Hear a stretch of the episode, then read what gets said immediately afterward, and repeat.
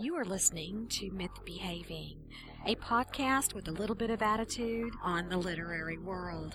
Won't you come myth behave with us? Hello, and welcome to Myth Behaving. This is episode number twenty-two of the Myth Behaving podcast, and we're recording on November seventeenth. I'm Carla Clifton, and I am joined by my normal co-host, Mayor Wilson. Hey, Mayor, how are you? I'm fine, Miss Carla. How are you today? Very well indeed, thank you. Been a busy, busy day around here as we're getting ready. We have a writing contest going on and all sorts of exciting things happening. Ooh, that sounds like so much fun. It is. It is. Each Myth Behaving show features a special guest from the literary world. It could be a writer, publisher, agent, editor, or anyone else connected with the world of publishing. Plus, we have several special segments related to reading or writing. That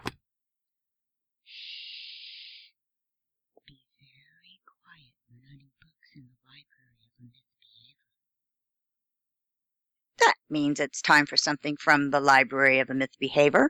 And today I'm recommending the award-winning novel Nightingale by David Farland. I love this young adult fantasy. The writing was excellent. The story is really different from the usual uh, Y A novels that I've read, and of course I, I read a lot of them. We have a teenage boy is moved to a new foster family, and once he does, the action just never seems to stop.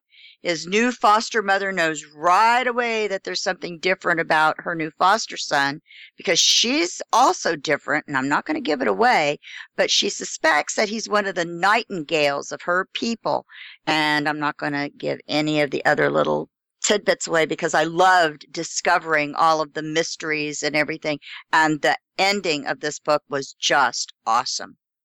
Well, that must mean that our special guest today is David Farland, also known as David Wolverton. Welcome to the show, Dave, and thank you so much for joining us. Hi, it's great to great to be here, Carla and Mayor. Well, we're thrilled to have you chat with us. You've had such a fascinating and prolific career. Congratulations on everything you've accomplished so far, by the way. Uh, your readers, obviously, were all looking forward to, to more, more, more writing. And you've written the popular Rune Lords series, Star Wars novels, so, so much in your background under the two different names. Would you do us a favor and tell our listeners why you chose to write under two names? Oh, that's pretty easy. Um, I started out my career writing science fiction under my real name. And uh, I got to the point where after ten years of writing science fiction, I really had been wanting to write some fantasy. And Uh, it just seemed like a good time to, to switch names. I had been, I had read a review one day that said, you know, look down at the bottom of the bookshelves in the, in the bookstores where Dave Wolverton's books hang out. And I remember reading a survey that said that um, seventy, uh, seventy-five, eighty percent of all people wouldn't get down to pick up their favorite can of soup if they had to bend over. And I thought, you know, with all the bad backs in the world, uh, why don't I have something that puts me up higher on the bookshelf? So I really just decided that that was the that was it. I needed to do it. And um, so I, I went and looked for a name. Um, I had an old family name, uh, McFarland. So I had a, a Granny Farland five generations back, so it just seemed like a good choice. Sounds like I, a good name. I love that. I love that story. That is so fascinating. Of course, with Wilson, I'm in big trouble uh, yeah. if I were in actual bookstores. Well, so I think now we probably are, are are both pretty thankful we have the internet because it's it's not so much uh, yeah so much uh, alphabetical were, order, is it? If I were in today's world, I wouldn't bother. I would just keep the Wolverton and, and go that way. But it, it made a lot of sense for the book source. It does. It does. It does. And and that's right because you know by the time you get de- get down to the end of the alphabet, you're you're like your arms are full of books by that point in time. Yeah, but you know that the the most wonderful thing about all that is is if you like what someone's writing, you're going to get down on your hands and knees to grab that book off the bottom shelf. Trust me, I do that when I'm going. I, I have to admit there's been many times where I've crawled around the bookstore looking for my favorite authors, you know, the, the undiscovered ones that nobody else knows about. Exactly. So I wouldn't care if it was on the top shelf or the bottom. I would find it if I could. Yeah. Yeah. I've, I've been known to, to sit in the aisles in the library as I'm perusing, perusing exactly. the shelves. Yep, absolutely. But I did get in a car accident a few years ago, and, and my back got kind of dinged up. And so it's a lot harder now than it used to be. So uh, so hopefully I'm saving a few backs by, by staying David Farland. Well, we won't talk about that in Getting Older, okay? Okay. Of Truth and Mythery.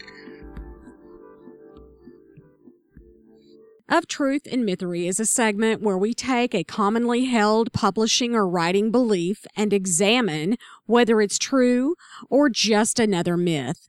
Dave, feel free to answer this one for us. Once an author, such as yourself, is established, rejections are a thing of the past. Is that false or true? You know, it, it's an interesting question because um, I'm I'm sure that I get a a, a little bit, um, well, let me put it this way. I used to be a prize writer, and I won a lot of prizes, and that's how I started writing. And uh, and I soon got to the point where everything that I was writing was pub- being published. But still, you know, There, there's that odd story that uh, or novel uh, idea that you send and um, and you have a devil of a time trying to find a home for it. So that's definitely a piece of fiction. Excellent. That's interesting because you wouldn't you wouldn't think that once you've got a, a solid reputation that you would have rejections. But uh... well, you know, part of part of it is I think that. Um, I like to do a lot of different things, you know, and so I I, uh, I wrote my first science fiction novel, and I won an award and became a bestseller with it. And my editor asked me, she said, "So what do you want to write next?" And I said, "Well, I want to write a big fat fantasy novel, sort of a Lord of the Rings kind of thing." And uh, and she says, "Well, Dave, you're a best-selling science fiction author. It takes most people twenty years to get where you got with your first novel. So we don't want to see any fantasy from you." And uh, so I started writing fantasy as a present to myself after my tenth anniversary as a writer. And uh, and that took off, and I became a New York Times best-selling fantasy author. And I talked to my editor a couple of years ago, and I suggested that I'd like to write another science fiction novel. And he said, "Dave, you're a best-selling fantasy author. We don't want to see any science fiction from you." So I, I think you get pigeonholed, just as actors, you know, get uh, pigeonholed into doing certain types of roles. Authors get pigeonholed into different types of genres. And um, once you get into a genre, you may have difficulty getting out. It used to be a, read about a sign outside of an old ghost town that says, uh, "Pick your rut. You're going to be stuck in it for the next twenty miles." And uh, wow. I think authors are that way. We often have to sort of pick the rut that we're going to to uh, to drive through for the next twenty miles. And uh, hopefully we can break out of that from time to time. Well, you've been able to do it, and obviously very successfully, which I think is pretty much inspirational for anybody else who does not want to be just um, pigeonholed into one genre. But I think that's loosening up some more so than it used to be. Do you feel oh, that way? Absolutely. I mean, the truth is, is that, um, you know, ten years ago, if you wanted to publish, you were pretty much at the mercy of the publishers. But today we can go ahead, and if I want to do something that's outside the box, I can go ahead and put it up as an ebook and uh, do just fine, you know, um, uh, and basically start a new career or, or you know, sell to my fans uh, the things that my editors wouldn't necessarily take. So, um, so yeah, we're we're living in a world where authors can stretch their wings. Um, I have a friend, Tracy Hickman, who um, had a series that he wanted to do. He said, "I'm tired of writing about people going off and fighting wars in fantasy. I just want to write a fantasy where people are living in a little town, and it's sort of the, you know, personal gossip and triumphs and tragedies of, you know, having babies and growing up and, and those types of things." And he couldn't find a publisher for it. He put it out and started selling it. It sold so well online that, of course, a major publisher had to pick it up almost immediately. Um, but, but that's kind of the way that we end up doing it nowadays. We, we just, you know, stick your, uh, you know, stick your chin up and say, "I'm going to take it, you know, uh, I'm going to take it on the chin. I'll go out and, and, uh, put my own effort and my own time into it and see what happens." Wow. That is interesting to hear that story about Tracy Hickman. Didn't, doesn't he write a Dragonlance series? And Yeah, yeah, he did the Dragonlance series and uh, a number of best-selling series for, for Bantam and um, uh, also and uh, Del Rey. And, uh, That's what so, I yeah. thought. I've read every one of his books except those fantasies because I loved that series. I mean, it was just amazing. My husband got me into them, and then we passed our love for those that series of books on to my son. Mm-hmm. So we've all, the whole family has enjoyed that series. So. Yeah. Well, Dave, your writing career actually ba- began what, back in the late nineteen eighties. Were you writing before that? You and know, I, what got you into it? Yeah, I started writing in the nineteen seventies um, as a as a teenager. And uh, I I had read Tolkien and uh, had read every fantasy novel that I could lay my hands on. And then I started reading science fiction novels. And one day I was at work. Um, worked as a meat cutter, and I was talking to one of the guys and started telling him a story that I began making up. And uh, he says, you know, you ought to take all of this, all this crud and put it in a book. And I thought, well, wait a minute. That's exactly what Tolkien and all these other people did, you know. So I went out and bought myself a used typewriter and uh, began typing up my first novel and uh, hiding the manuscript pages between the uh, uh, between my mattresses. And uh, I worked on it and got stuck after a little bit. And uh, so I started a new novel and got about ten chapters in and got stuck there. And then I thought, I better go learn how to write before I write anything. So I bought all the books on writing that I possibly could down at the local university. Um, and I started writing and studying writing on the side. But it wasn't until I was in college. I was a pre-medical microbiology major. And uh, I thought I'd be a, a doctor who wrote a little bit on the side or something. And uh, I just found that the writing bug became so strong that I decided to just chuck the pre-med and um, and go into writing. And so I uh, switched majors in college and started writing. And um, uh, my very first story won a won a little award. And uh, I thought, you know, I wrote this story. I made seven dollars an hour while doing it. I could really use a part-time job. I decided I'd try to win some prize money. And um, I went out and wrote a bunch of stories and sent them all off a few months later. And uh, I was hoping to win first place in a contest, and I ended up winning first place in all the contests that I entered. So That, uh, that doesn't surprise me that you won. So at that point, uh, my career just took off. Um, I won the uh, International Writers of the Future contest. Uh, we had the award ceremony on top of the New York, uh, uh, top of the World Trade Center in New York. Um, and uh, when we did that, I had uh, eight different editors who approached me from different uh, publishing houses, uh, each of them asking if they could see my first novel manuscript. I happened to have a couple of copies of a novel proposal in my suitcase while I was there, just in case I met an editor. Um, so I found an editor. Uh, I went and got myself an agent uh, within the next week, and, and within a week I had a, a three-novel contract with Bantam Books. So my career wow. just kind of took off uh, really well. And, um, of course, my first book went out and won an award and, like I say, hit the bestseller list. That kind of set the tone for my career. Well, That's sounds, a fabulous story. It is, and it sounds like you've picked the right field. I mean, as much as we hate that you weren't, a, you didn't end up being a doctor and, and, and doing all these other things, it sounds like this was just your calling. Well, if I well, were performing brain surgery on you and saved your life, you'd be thanking me for that too, I'm sure. Absolutely. But your your your fans are pretty happy that you you you went the route you did, Dave. I can I can testify as one of them anyway. Yeah, well, I sure uh, I sure feel like it's been a lot of fun. That's that's one thing that uh, I can guarantee. It's time for Mythprint, tips and tricks of the industry. It's time again for another one of our special segments. Mythprint includes a basic tip concerning writing, marketing, or anything else to do with the industry. Dave, you have a reputation for helping out new authors.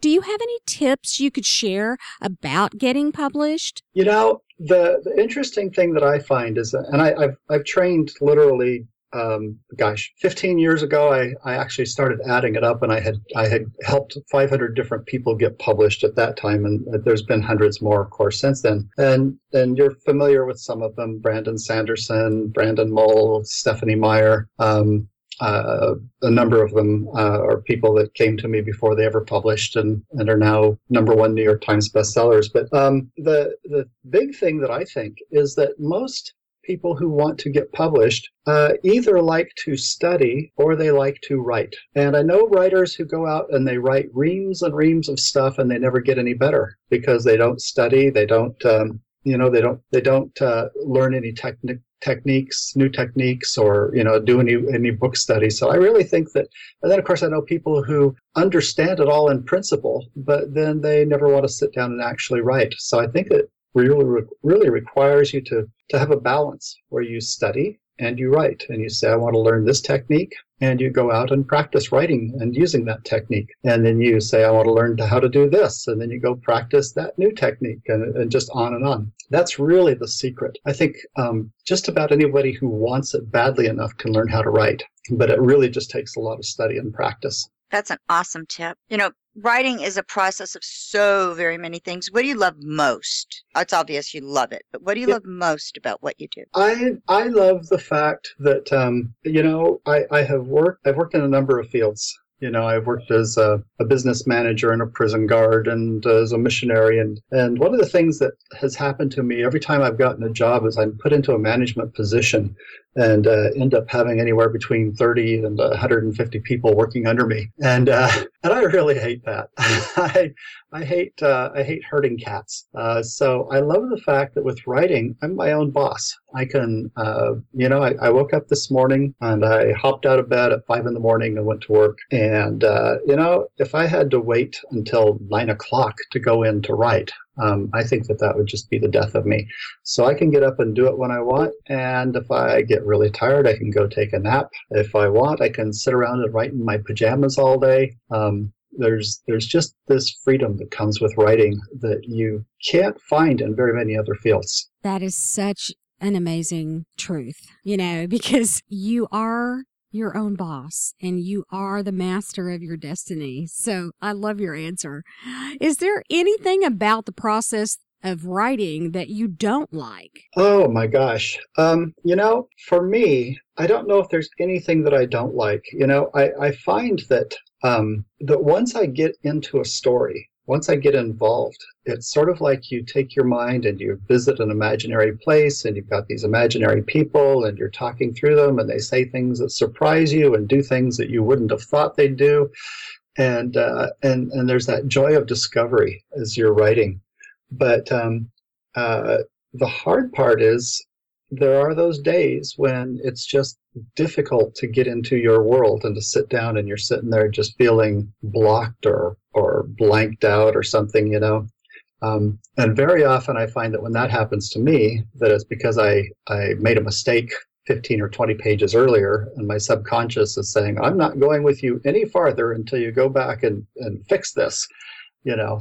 Um, but for me, it's those those moments when you just feel stuck, you know, those days when, uh, you know, your subconscious mind likes to worry about other things besides your writing. So if you've uh, if you've got uh, money, money problems or health problems or relationship problems or something, um, you can find that it's really hard for you to focus on your writing. And so losing focus, I think, is the thing that I hate about it. Authors work in so many different ways. Are you a planner, outlining everything and making extensive notes?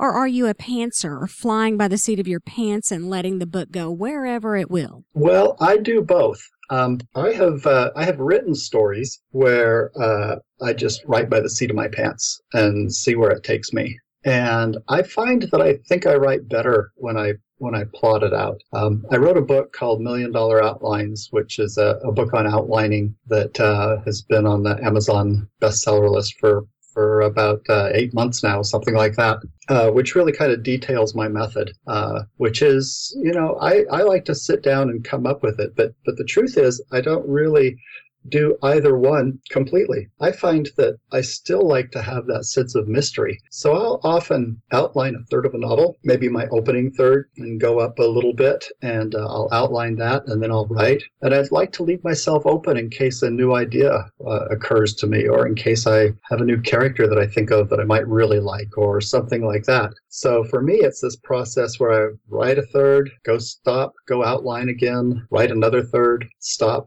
go outline the last third of it, and uh, and then I'm off to the races. Cool process. That's a really interesting process. It really is. Well, I don't think that anybody can keep an entire novel in their mind, at least not one of these great big fat complex fantasies like what I'm doing. Um, and so I you know, maybe maybe it's because writing a a third of a big fat fantasy is is like writing a is you know or outlining a third of one is about outlining is about like outlining a full novel um, in another genre. So that might be part of that. But uh, when I get something really big and complex, I, I like to have an idea where I'm going, but um, but not necessarily be locked into it. Yeah, I, I I love that process. That's really interesting. I don't outline. I complete pantser, so I, I find I find my friends that outline are they fascinate me, because it's like, okay, so what happens if you get to this point and and of course they all have the same answer, but what happens when you get to this point and your book goes someplace that you didn't expect, but you've got the perfect solution for that because you're not getting too far ahead of yourself.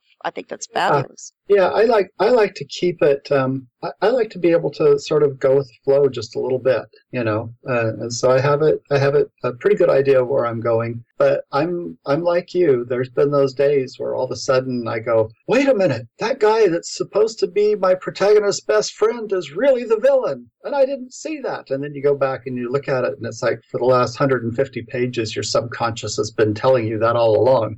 You know, all of his all of his uh, words can be seen as double entendres, and you know things like that. So um, yeah, it, it happens. You know, uh, you have two brains that are hooked together with a little, you know, knot of of uh, fibers, and they're talking to each other. But sometimes they don't talk to each other quite well enough, and one of them goes off in a direction that the other one doesn't want to go, or something. And anyway, so you've got to be able to try to figure out how to handle that when it happens. Yeah, I I love I love your solution to it, though. That's just so elegant. It's just such an elegant solution to balance between the two. So I really like that. I should try outlining a little part of one of my books maybe next time. You know, Nightingale is the first book in a, a new series. And would you tell us a little bit about the series itself and also when we can expect the next book? Okay. I'm pretty pleased. Nightingale is uh, is about a young man who, uh, as, as you said, is uh, raised in foster care. He was um, abandoned at birth and kicked around from house to house. And uh, it uh, seems that people that knew him thought that he was both too talented and too strange, and so they they would get scared of him and they would abandon him, and he he gets kicked out of his home um, at the age of sixteen and uh, goes to live with a teacher uh, in uh, in Utah at this uh, woman who works at a, a school for children who are into the performing arts, and it turns out to be sort of the perfect place for him. But the teacher recognizes almost immediately that he's not human, and uh, and he's never known that. So it's a story about him discovering who and what he is, and discovering who his people are and what's going on uh, in the world with them. And um, of course, the first book has won half a dozen different awards, and you know I had a lot of fun with it. And I'm just finishing up right now the last Rune Lords novel, and uh, I hope to have that done before Thanksgiving. And then I'm going to jump in and uh, work on the next Nightingale book. And I think it's going to be done pretty quick. I've been raring to go on this one for several months now. Um, so my pre-writing, I think, is done. A lot of times you got to let these things, um, you got to let them uh, sort of sit and ferment for a while, and uh, and I've had a, about a year and a half to ferment, and that's too long for me to ferment. Um, you know, the bottles are ready to burst right now. So um, I, I think it'll probably be ready sometime in the spring. And uh, I, I'm not sure exactly how I'm going to go with this, if I'm going to publish it as an ebook or if I'll keep putting out the hardcovers or do it as a P O D and ebook. I'll probably do it that way. I'll probably have print on demand and ebooks. Uh, I just see that the print on demand uh, system works so much better for novels nowadays, which is why so many authors are doing it. Well, that sounds really exciting. I can't wait for spring now. No kidding. Well, we've seen a lot of changes in the industry just in the last couple of years. How do you feel about the changes, and how have they impacted your own work? Well, you know, the changes are, are interesting um, because, you know, publishing hasn't changed much, you know, in Uh, at least four hundred years, and the distribution the distribution methods have changed a lot. But suddenly we're in a whole new world where I can write a book and I can finish it today, and if I were of the mind to put it up immediately, I could be selling it in India and, you know, off in Spain and France and all these different places around the world just with a push of the button. And so it's really going to give authors a lot of freedom. and a lot of access that maybe we haven't had before. Um, you know, I've been published in about twenty-five different languages, and um, and still sometimes it's hard to break in. If you've got a new book or a new series, it may be hard to get into uh, France or Germany or someplace like that. So it gives you a lot of freedom. And the other thing that it does is it gives you freedom to write new kinds of things, to be a little bit more experimental. I've been wanting for a long time to write really big novels, three hundred thousand word uh, tomes, I guess you might call them. And my publishers have always said, no, no, you've got to keep it down under one hundred thirty thousand, you know. Uh, and so if I write a big three hundred thousand word novel, my uh, publisher would just chop it into two probably. Um, but the idea is that, you know, I, I like stories that have a lot of world building in them, and that um, can really take you to someplace that's new and interesting that you've never seen before. And so I look at it and I go, you know, this world is changing in a way that um, if I want to write a big world building uh, fantasy novel, I could write it and sell it in fifty thousand word chunks or something like that um, as individual novels, which is what a lot of authors are doing. They're kind of moving back to a serialization method, the way that Charles Dickens used to publish, or, you know, that kind of thing. So um, I, I like that. Uh, I like the fact that it gives you a bit more artistic freedom. Um, at the same time, you know, I kind of miss the fact that uh, you don't have a big publisher who has a a good, strong marketing arm that's out there beating the bushes and making sure that your books get put onto the bookshelves in the major chains and that kind of thing. Um, but we're going to see a lot more changes in the next, you know, uh, five years, I think. I, I, it's really going to be interesting to see what happens. That's a fascinating answer. I just had to interject that. Yeah. Yeah. Well, you know, it's, it's been, it's been a rough ride the last couple of years for established authors because, um, you know, the ebooks kind of took off, and the, the number of sales that you were making, uh, in, in uh, paperbacks and everything has dropped, and you had to get yourself into a position where you could start getting your revenue from the new ebooks. And uh, so it's it's it's changing a lot of things. It, it makes you unsure as to whether, you know, do I need a publisher anymore? You know, does David Farland need a publisher, or is he his own publisher? Should that be the way that I go? And um, a lot of authors are, are asking themselves these kinds of questions. You know, I I kind of uh, love my publisher, and uh, don't don't really ever want to have to uh, you know, go completely out in the cold. But at the same time, um, you know, we we might be in a position in five or ten years where our some of our publishers are not going to be around, maybe, you know. So we have to we have to look at it this way, and and uh, just, you got to roll with the punches, I guess. Yeah, it's kind of like anything else in business, you know. And writing is a business, you know, a very big business, and that is diversification. You know, you have to diversify and not put all your eggs in one basket, so to speak. Exactly. I don't want to. I don't want to say I'm going to turn my back on my publisher, but it, you know, there's all these people say, "Oh, are you going to be an independent, or are you going to go with the traditional route?" Right. And I don't think it should be an either-or answer. I think it should be and. You know, yes, exactly. I'm going to do both. And I'm seeing, I'm seeing that, you know, Dave, more and more with friends of mine who are are trade, that are actually self-publishing other books. You you know, they've got their trade books out there, and then they're also doing things self-publishing. So it's a really interesting uh, amalgamation, if you will, of the two processes. It's really interesting watching it. And because I have indie friends who are writers, and then I, of course, have the trade writers. So it's really fascinating watching the different choices that they're all making. It really, it really is interesting. Yeah, yeah. One of my old friends, Dean Wesley Smith, always says, you know, there there isn't a path to success. There's a whole bunch of different paths, and almost every author has to sort of figure out his own way. You know, uh, the thing that worked for me may not work for you. You know, I, I started out as a prize writer, and, and uh, I never tell anybody, uh, oh yeah, go out and enter all these contests and win them all, and then, the, you know, you'll get a publishing contract. Um, that's just, I, I'm the only person I know who's done that. But, but each one of us has, you know, taken our own separate path trying to figure this out. The misnomer is... And now it's time for Mythnomer, our word or phrase for today. And today's phrase is, in honor of Dave, world building, because I believe you've just built so many fascinating worlds.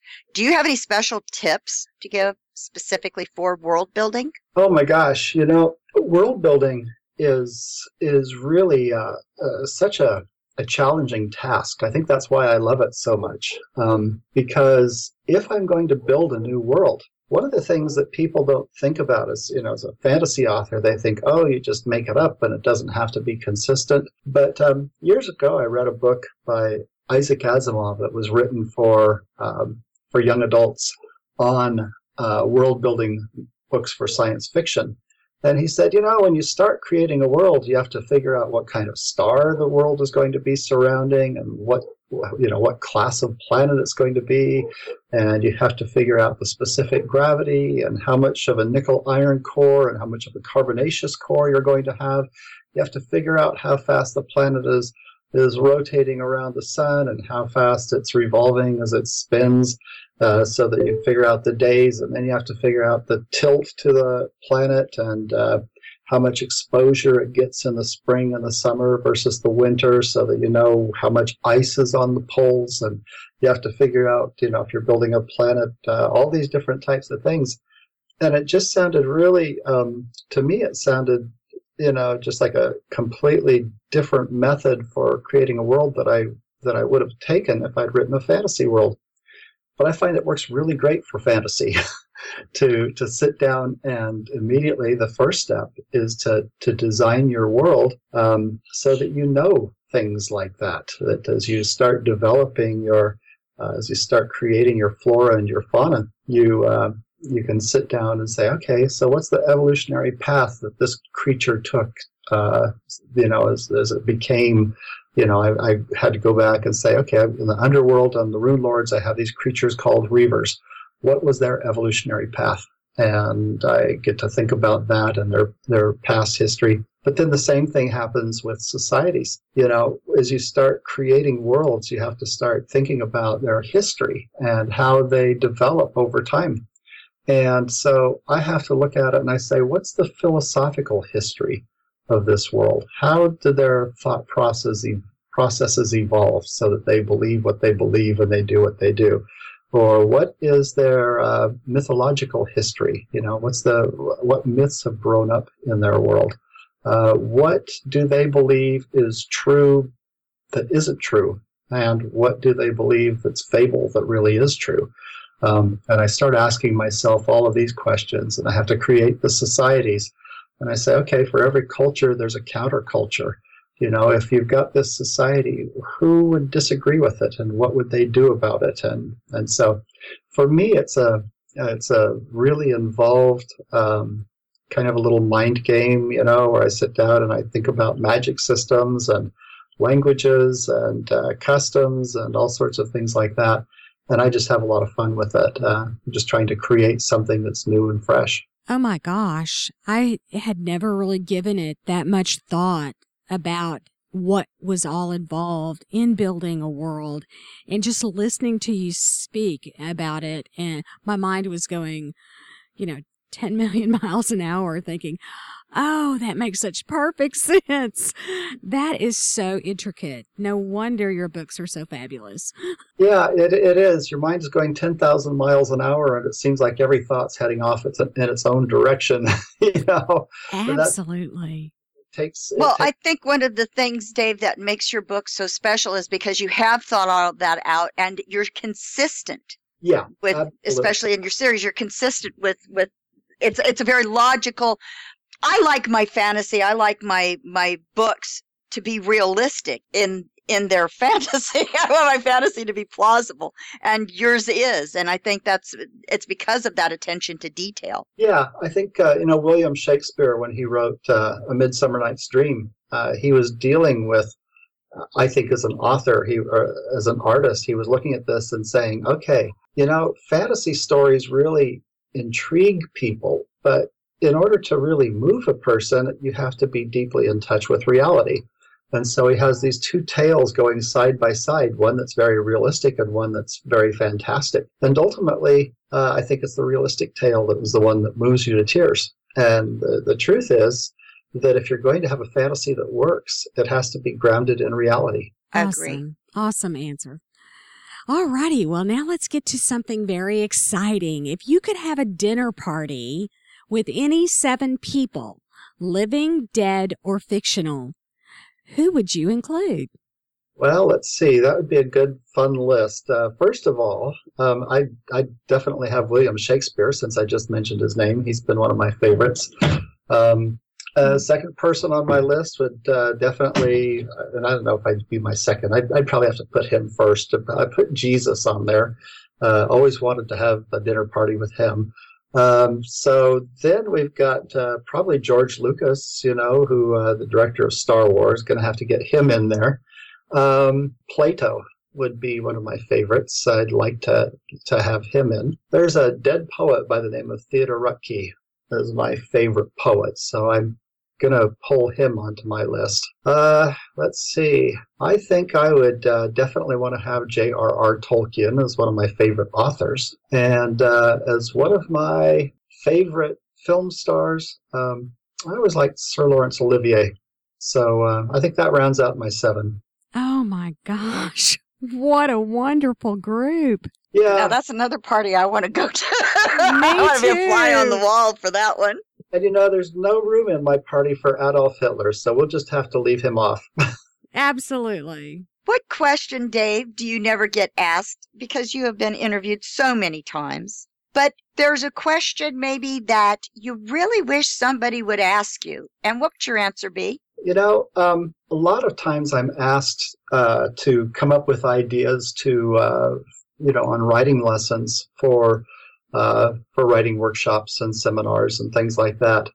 And it seems to me like most of the people who are on the writing panels come up with the same ideas over and over again as far as questions.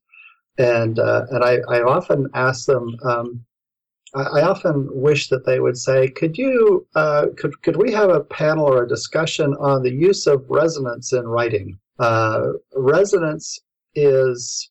in writing is uh, when you've got a story or uh, a work of fiction out there, uh, it impacts everyone who reads it so that, uh, you know, it, it changes literature. You know, we're part of this big global community of writers that goes back, you know, hundreds of years. And so when you write something and you write a scene or a character, Uh, it kind of echoes with what's happened in the past. So that, for example, in romance, it's very popular for men to have gray eyes, G R E Y, which is the English spelling. And why is it popular for them to have gray eyes? Because Heathcliff had gray eyes, you know, two hundred years ago. Um, and so we have little things like that that come in and, and they become part of the part of the language of the genre. And I would just like to have people say, gosh, can we talk about that um, at, at a convention? I wrote a little book on it called Drawing on the Power of Resonance in Writing, uh, just because nobody ever asked me the question. Well, that's one way to answer it. So, you know, we know what you wish someone would ask. You know, everyone has their own personal myths, things that a lot of people think about us that may or may not be true, your own personal myth behavior. What myth behavior do people believe about you that is absolutely not true? You know, I've been thinking about that kind of question. I'm not sure what people believe about me. You know, as a writer, I'm sort of this, um, I don't know what you want to call it, a, a hermit, I think, in some ways. Um, I, I get up in the morning and I go write and I talk to imaginary people all day and, uh, and don't get enough time with real people. And so as far as what my fans believe about me, I think the biggest myth that I hear is people, uh, often wonder if I'm dead. Okay. Is Dave Wolverton dead? Because they say, yes, my favorite author of all time was Dave Wolverton and he just disappeared. And And then a few years later, I found out David Farland uh, was this really good author that I loved. And then I suddenly just found out that Dave Wolverton and Dave Farland are the same person. And so I get those kinds of things. So I think the myth that I'm dead, that's the that's the one that bothers me the most. yeah, yeah, that one would probably not be a good one to have. Yeah, yeah. But keeping in with this, now what myth behavior do people believe about you that really is true? Of course, we know that you're not dead because we're talking to you. Yeah, what do they believe about me that really is true? Um, you know, a lot of people, uh, there there is a little bit of a myth that um, that uh, I'm into organized crime. And uh, and some people call me the godfather of uh, of the Mormon mafia, the uh, Mormon young adult writers, and um, and there's a little bit of a truth to that. My grandfather uh, was a mobster and uh, wanted me to follow him uh, in his uh, life's work, um, but uh, you know, at the age of thirteen, I just sort of rejected that. Oh, wow. So there's a little bit of there's a little bit of that back there. That is so cool, though. I mean, it's such a different answer. I would have never expected that. Well, he wasn't, he wasn't a very nice guy. Oh, well, you know, we can't pick our relatives. Right. So you got to love them the way they are. Well, I can't believe that this is already the end of our show. Dave, thank you so much for being our guest. We appreciate you sharing everything that you have with us today, and we Yeah, again, we just have really had a wonderful time. Thank you. Well, thank you so much. It's been a lot of fun. Yeah, this this was an awesome interview. I, I do appreciate you taking the time to, to be with us today. You've given us so much really, really great information. And I just want to interject because I, again, want to recognize that, that you have given so much back to the community of authors in, in helping so many authors that you have helped Uh, over the years. And I just want to, on behalf of your fans, on behalf of their fans, say thank you again for that, because it, it's it's really awesome when someone is that generous with, with their time and with their knowledge, and it, it is appreciated. And I just wanted to, to pass that on to you. Okay, well, thank you. Well, remember, everyone, you can go to myth behaving dot com for more information about David Farland and links to his books. You can also read his bio and find links to his social media. And don't forget that you can download this episode right on iTunes or listen to it on the myth behaving dot com website. Please take a moment to leave us a positive feedback on iTunes. That's how we move up the iTunes ladder. And you you can subscribe to us on iTunes and never, ever miss an episode. Well, thanks for tuning in to Myth Behaving. We'll see you again next time. I'm Carla. And I'm Mare, and we are Myth Behaving, where reality meets fantasy. See you soon.